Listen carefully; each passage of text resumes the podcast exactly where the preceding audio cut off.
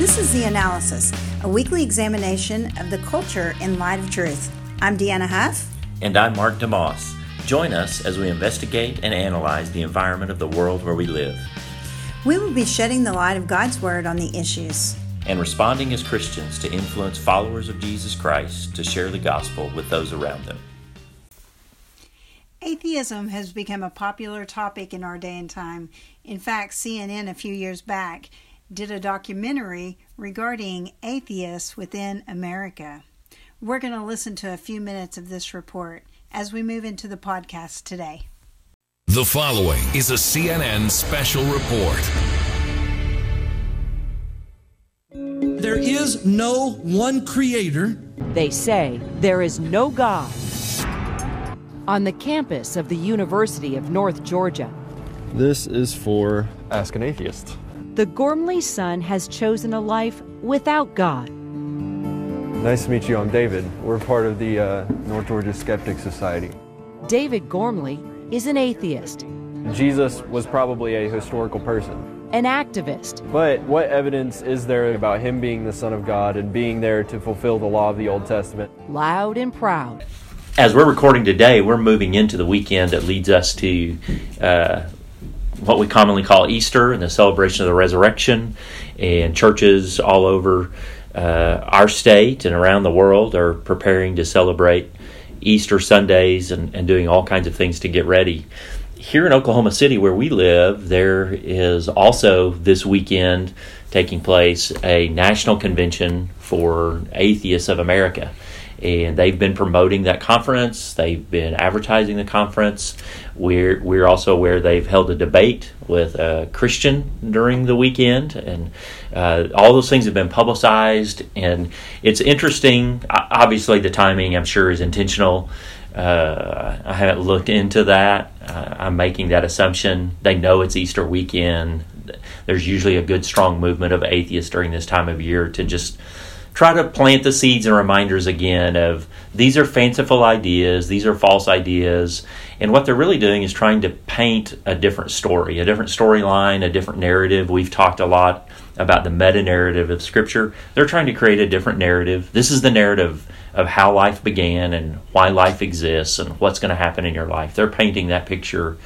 Uh, in light of the narrative they're telling, the narrative that we will share come Easter Sunday, the narrative of the resurrection, which is the big piece of our big story, right? Yeah. This is the main event, uh, we believe, of the world. The resurrection mm-hmm. of Jesus Christ fashions the rest of the world.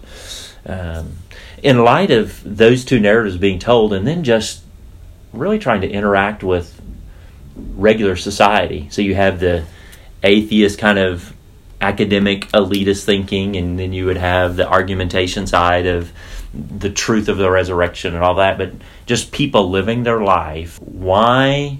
Why do we live in a state where we're resistant to a written record, a narrative that has reliability, and want to fashion our own little storylines, and maybe even gravitate to some of these other false storylines? Atheism is it's not counted as a world religion I'd call it another world religion like Judaism or Hinduism or Islam. It's another worldview. Uh, why do we resist the worldview that we've been given, oftentimes as believers, and drift toward these other worldviews? Yeah, isn't that so interesting that we've been talking about this narrative idea, as you said, and it's really not new, is it? Because when we look at the Old Testament, we see that Israel was set apart to be able to declare God's glory. And he was teaching them to love him with their whole heart, mind, and soul, and then love with their neighbors as ourselves. And what they do, it's so interesting to see because they look around at the other nations and they're like, we want to be like the other nations. Yeah. I want a king. I want to, you know, and so they begin to fall into idolatry and they begin to set up places of worship mm-hmm. that are different from what Yahweh has given them.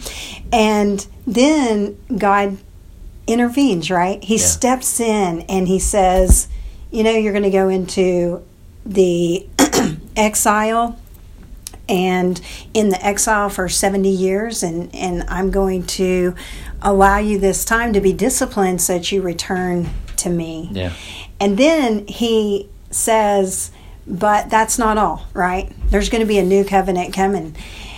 And so I think in people, we see this from the very beginning of Genesis that we want to go our own way. Yeah. We want to do our own thing.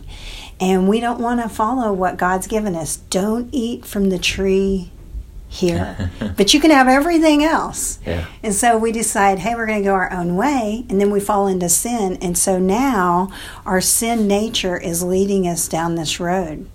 And the greatest thing is that we have this God that is telling us how to be restored, how to overcome sin, and yet we have still within our our nature to say we don't want that. God, we yeah. don't want that. Yeah, we're resistant to it. And one of the things that we see among our our youngest generation that's getting any study, any look, or think about Generation Z, and there's other names that have been attached to that, but the generation behind the millennials, uh, which a ton of studies have been done on millennials, and people are trying to figure out Generation Z now. But in looking at Generation Z, we we see this real strong uh, tendency, I think, in them. You pointed this out earlier that uh, the narrative they want to write comes from themselves and not their own thinking as much as their own feelings. And they're very driven by their feelings. And that really is the idea of the scripture, what like everyone was doing what was right in their own eyes is Yeah. a repeated theme. And uh, like that's what they're doing. Like this is what feels right to me, and so I'm going to go that way. And uh, strongly enough for them that they're okay that your feelings are totally different and you're going to go a totally other way, and that's just completely fine. Um, and uh, you know we don't understand that because again we're trying to live off the biblical narrative and I, I- I've used the terminology of the reliable written record that we have this so like why would I look for anything else but I realize some of that for me is generationally driven as well that uh, like I, I'm going to take the information given to me and that's the way I'm going to live and this generation has grown up with nothing but information all the time at their fingertips And they're hearing so many different narratives. yeah Uh, they're they're hearing narratives. Well, you can, you know, answer these questions of life. You know, does God exist? Um, is does truth exist? Is your truth your own truth? You know, mm-hmm. and all of these things. And so they they've walked away going, well. Obviously, no truth exists. So, what truth am I going to live by? What's going to dictate my life?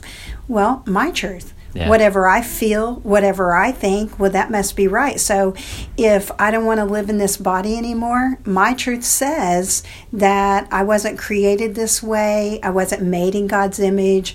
I don't have a purpose in life because I create those things. So mm-hmm. that's going to dictate my feelings and, and my decisions and my actions. And I think it's so important for us to understand that this Generation Z, which they're saying is only going to have 4% of the people holding to a biblical worldview, mm-hmm. which means that only 4% of the of the educated ones today are going to look to the Bible for truth or for answers in life, Yeah. which we know that the scriptures say that it's given us the answers for life, right? right yeah Well, if, if that's true, what is the responsibility of the church? Mm. And this is convicting to me personally. Yeah. You know, I have two, three, three kids in my home right now. One getting ready to graduate. My oldest would be considered a Gen Z student. yeah So, if her generation is only going to have 4%, how can I equip in my home? How can I equip in the church Yeah. to be able to help them have conversations that, that bring up question, questions and answers for life to help point them to the truth? Because at the end of the day, we're celebrating the resurrection because we know that one day we're going to face judgment. Yeah. And in that judgment, we don't want people standing there in chains bound by their sin. We want them to be able to be free from that Yeah.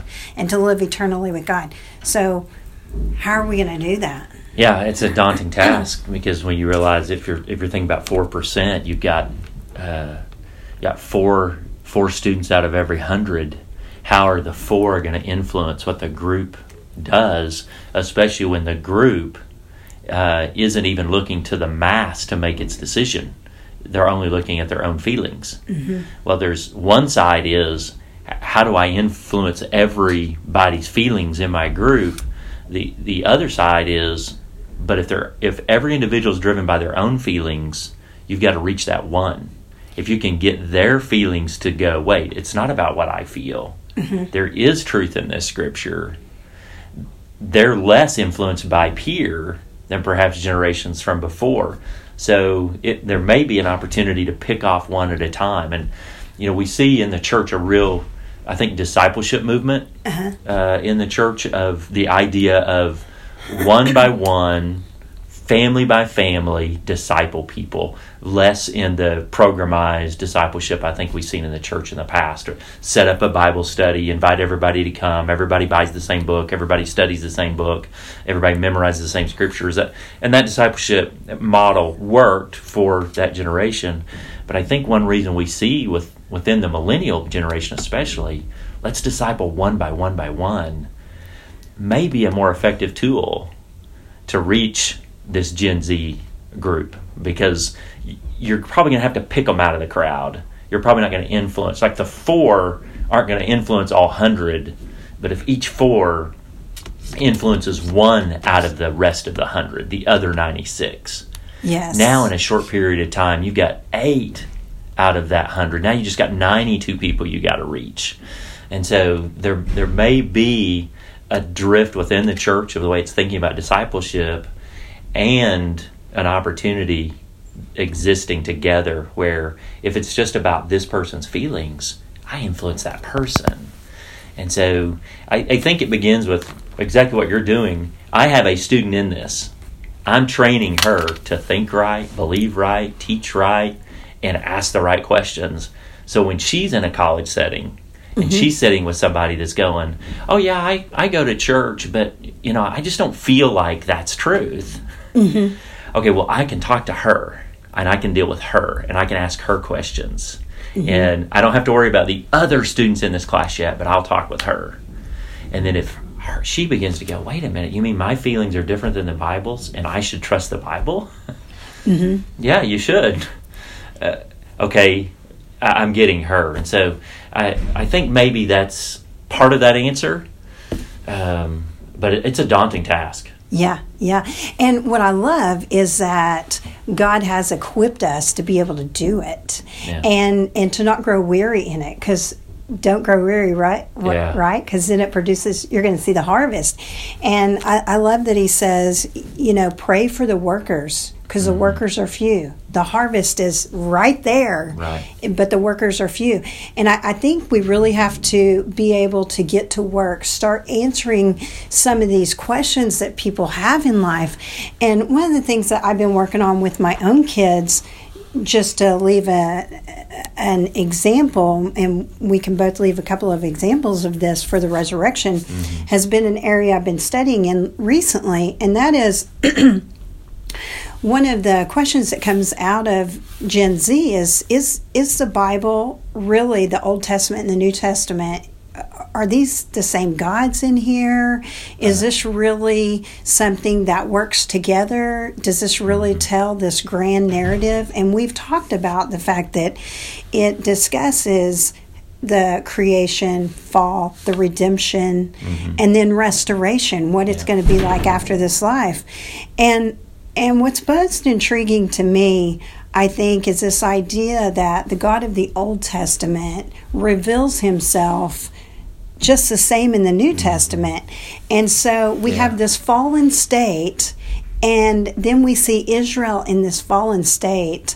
And Yahweh says to Israel, to the leaders that aren't doing what's right, He, he says, You're not going to be the leaders. You're not going to be there anymore, right? We see this in Jeremiah 23. We see this in Ezekiel 34. We see this in Zechariah as well, mm-hmm. right? Mm-hmm. And what does he say? He says, I'm going to come as the good shepherd. Yeah. And then in the New Testament, in John chapter 10, we can read that whole passage of how he's explaining that he's the good shepherd. And the Pharisees, they want to stone him for it, right? Mm-hmm. right. I mean, you see right after that. And so it, I know there's so much more to the study of what I'm saying, but when I teach this to my kids, when I teach this to my apologetic students, I say, look at this in John chapter 10, how he explains he's a good shepherd. He uses these expressions and they understand that what Jesus is saying is what Yahweh said in the Old Testament. Yeah. He said, I'm coming, and these are going to be the things that I'm going to do. And he's doing those very things. You can also see it all through the book of Matthew.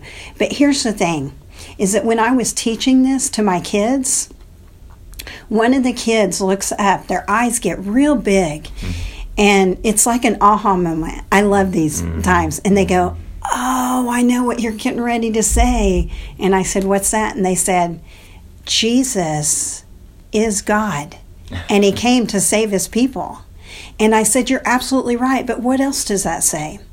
I said, That shows the continuity of the reliability between the mm. Old Testament and the New Testament, and that's not it.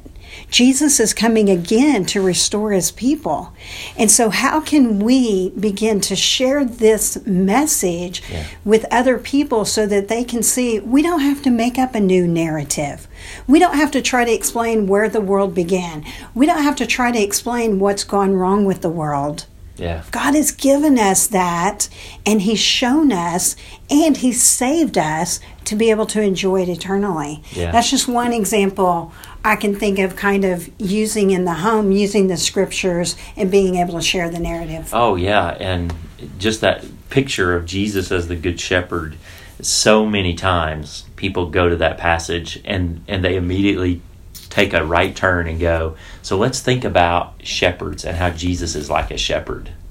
And miss the whole point of what he was doing to go, I, I'm not saying I want to be a shepherd to you. I gave you shepherds and they failed. I came to replace them and to be the shepherd you need. And the story's not over. And and that's the good news of it is the resurrection marks I'm right, I'm accurate. I, like the claim the claim that we know how the world began is not the most audacious claim. Like, Yeah. And I know that shocks people that Christians will say, "No, we know how the world came about. It was created. It was made, and it was made in seven literal days, I believe." And and that seems like uh, how can you claim to know that's true? Well, listen, that's not the biggest claim. The biggest claim is God became a man and he died and rose from the dead by his own choice. Like that's a I believe that. That's a bigger claim than how the world came about. And what the resurrection tells us, the story's not over. He is coming to restore. And so, all the things that we're dreading, all the things that we walk in, all the problems, all the challenges that we're trying to create this storyline to figure out, we have the storyline that tells us why it is the way it is and that it will be fixed. That's the good news of the resurrection and what the hope is. And those other storylines don't give that answer. They don't, even if I'm living off my own feelings, my feelings are going to change. So my mm-hmm. future is unwritten still. I'm having to write it every day. He's written my future if I'll believe and trust in that. Right? Yeah, that is so good. And I think that's what we have to keep telling people. We have to keep be we have to keep telling the truth to others so that they can see that we do have answers for life. And not just that we have answers, they're not dictated by our feelings or by suggestions, but they're given outside of mankind. Yeah. They're outside of who we are. And we can trust them and we can follow. And there's so much more. But we'll stop here for today. Yeah, that and that and that's a good word to stop on. We pray that uh, this Easter Sunday you'll be in a, a church celebrating the resurrection of our Savior, Lord Jesus Christ. Thank you, Deanna.